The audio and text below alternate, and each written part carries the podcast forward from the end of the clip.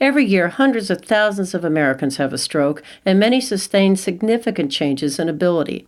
But now, with advances in medical, surgical, and post stroke care, some outcomes are really improving.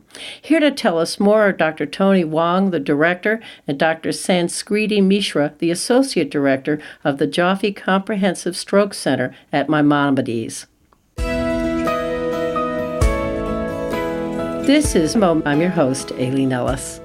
So, Dr. Wong, let's start with you. What is a stroke?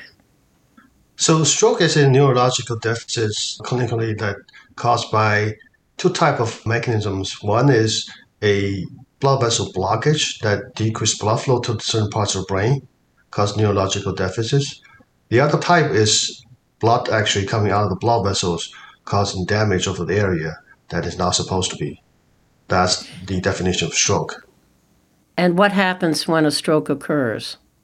As you can imagine, when the stroke strikes, the area supplied by the blood vessel either it was blocked or the vessel ruptured, causing local hemorrhage. The area controlling the function of the body will be affected.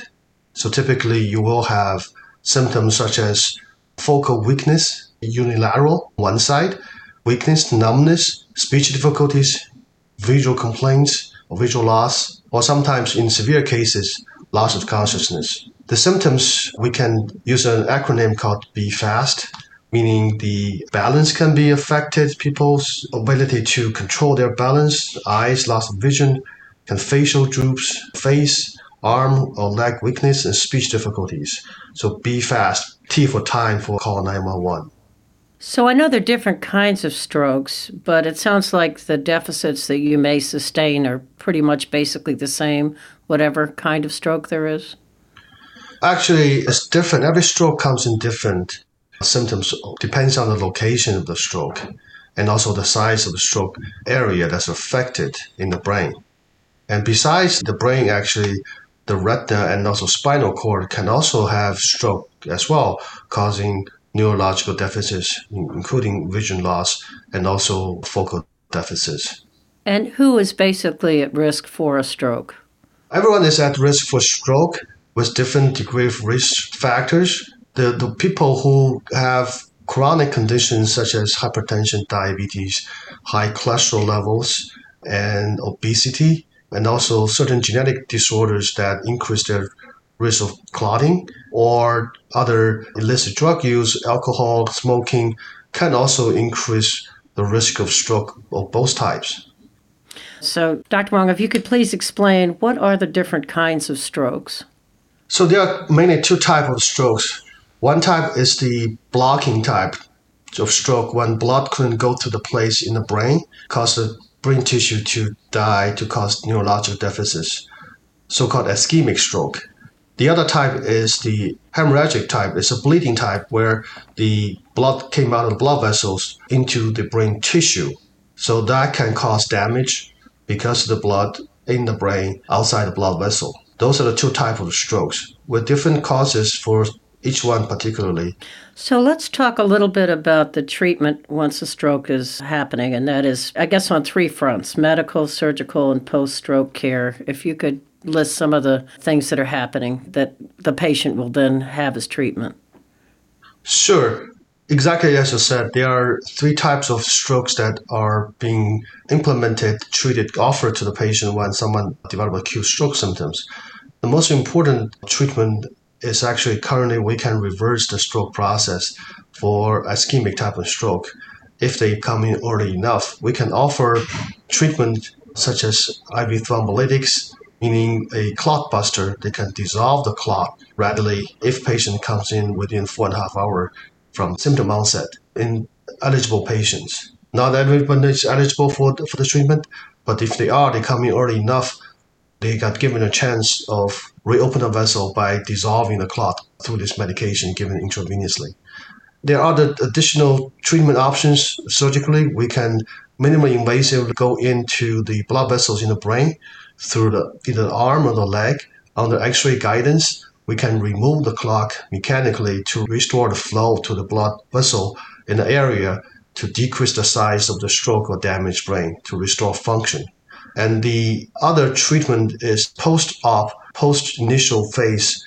Then we can identify the underlying cause of the stroke to treat them to prevent secondary recurrence or to prevent progression of the stroke, including bleeding or other type of damages. So, Dr. Mishra, what about the new kinds of innovations that are taking place in stroke treatment? First of all, let me start by saying it is an exciting time to be a stroke neurologist. It's a very dynamic field. In terms of uh, innovations going on currently, as Dr. Wong mentioned, we have a clot busting medication called TPA. The time window to give this medication has been three hours for most people and up to four and a half hours for certain group of patients. But recently, there's been studies that have shown that we might be able to give this medication up to nine hours uh, using advanced CAT scans. And so, this is really an upcoming innovation in stroke care, which we're hoping will become a practice in the future. We also have other clot busting medications, such as TPA. There is a drug called tenecteplase, which is a modified version of the TPA that actually is more specific to the clot it is easier to use, and it has shown promising results in early trials. Additionally, over the last one or two years, we've also expanded the time window for clot retrieval. So, procedure like Dr. Wong mentioned, when he can go in and remove the clot using thrombectomy. Initially, the window used to be six hours, but over the last year or two, the time window has expanded up to 24 hours from when a patient has their stroke symptom. And additionally, just to guide all these stroke decisions, imaging has been an important part. So there's been a lot of advancement in the software that we use to tell us where the clot is, what part of the brain has been damaged, and how much of the brain we can still save by treatments such as TPA and clot retrieval. Lastly, for a hemorrhagic stroke, which is bleeding in the brain, we do have minimally invasive surgery in contrast to the past where the surgeon would really take off a whole bone flap, we have endoscopy procedure where they can make a small burr hole and really use a camera to navigate and remove the blood. And Dr. Mishra, could you also tell us how a stroke can affect women in particular and uh, also young people? So, stroke affects women and men differently. Stroke is a major cause of death in women.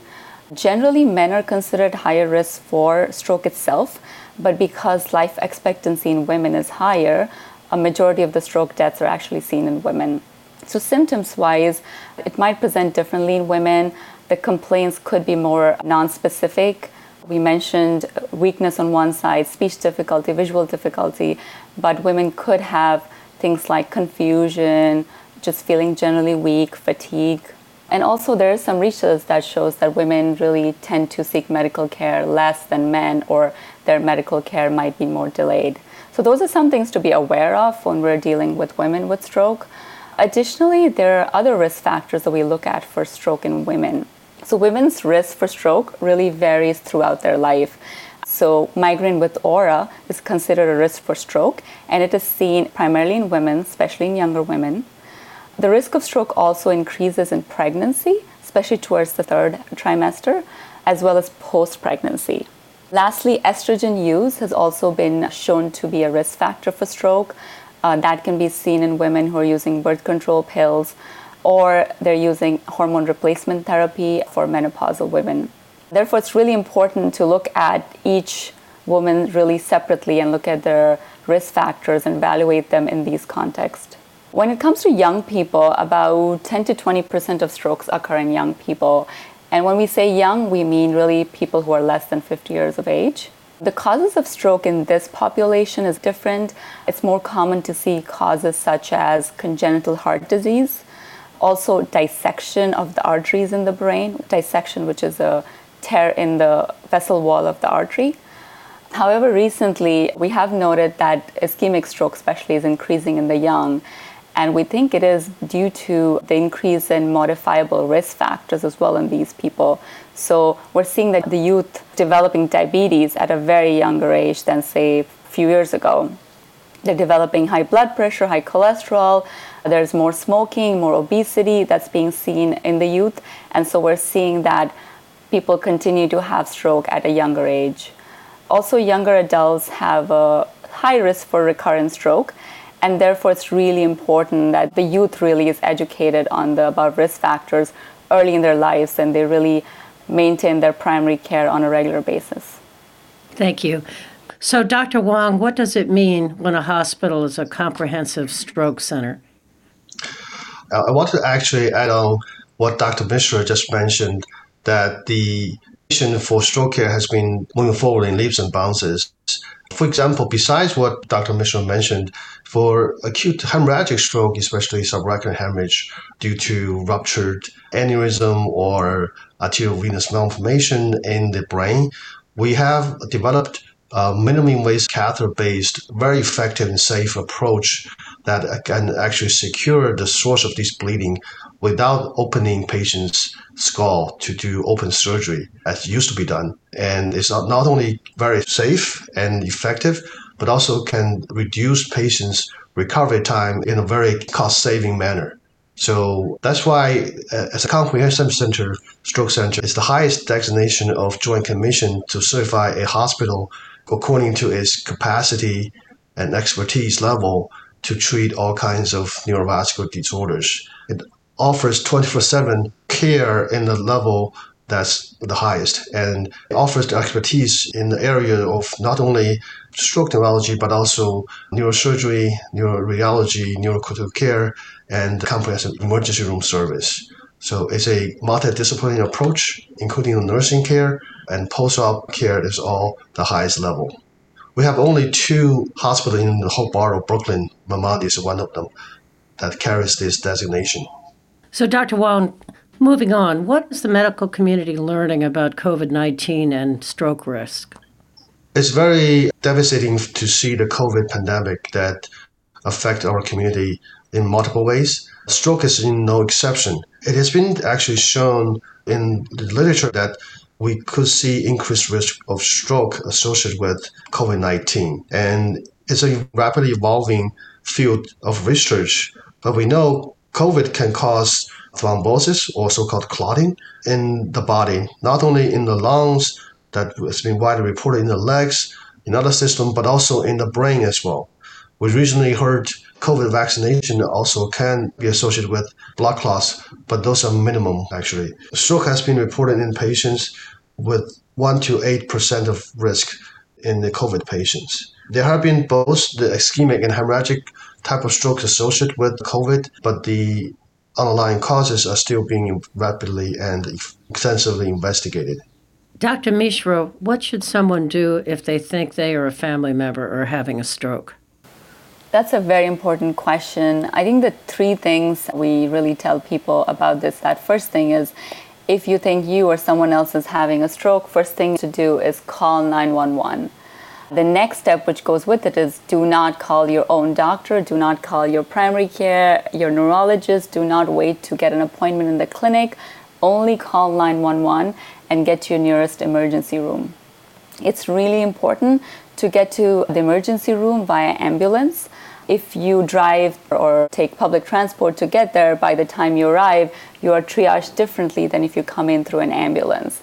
If the ambulance does bring a patient who's having a stroke, there is a system where the ambulance itself alerts the emergency room before the patient even arrives there, which is called pre notification. And this really gives time to the emergency room, as well as the stroke team, neuroradiology, neurointerventional services to really be on alert and get ready in case the patient needs acute therapies such as clot busting medication, TPA, or clot retrieval.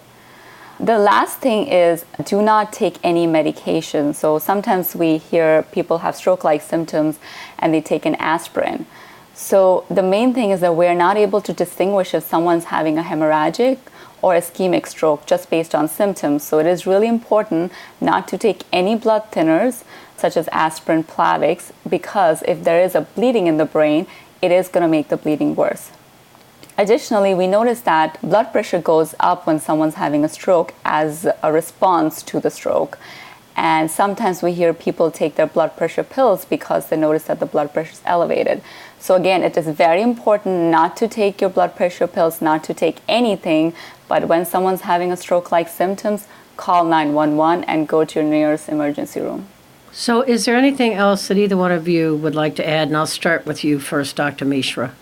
I think the main thing we need to remember is that stroke is an emergency, just like a heart attack, just like trauma. It is an emergency. So if someone's experiencing neurological symptoms, it is absolutely, absolutely, absolutely important to get to the nearest hospital by calling 911. Dr. Wang? Yes, like Dr. Mishra mentioned, stroke emergency time is brain. A minute goes by, it counts. Any minute delay of treatment, potentially close to 2 million neurons could die. So call 911 as soon as someone is developing or experiencing symptoms of stroke. However, stroke often we call a silent killer as opposed to a heart attack can cause chest pain. Stroke doesn't really usually cause pain, but can cause devastating deficits and long lasting. And it's the most disabling disease worldwide. Together, we can combat this disease by promoting their awareness to seek medical care as soon as possible. But I also wanted to stress that, like treating any disease, the best treatment is prevention, preventing the stroke from coming. Go to see your primary care doctor and see the neurologist if needed to take care of your underlying conditions such as hypertension, diabetes, cholesterol, heart disease, obesity, um, smoking, to prevent the blood vessel supplying the brain to be affected. This way is the best way to prevent the stroke from coming at the first place. Thank you so much to both of you for joining us. To learn more about this topic, please visit and to check out all of our other podcasts for topics that may interest you, go online to maimo.org. This has been MaimoMed. I'm your host, Aileen Ellis. Stay well.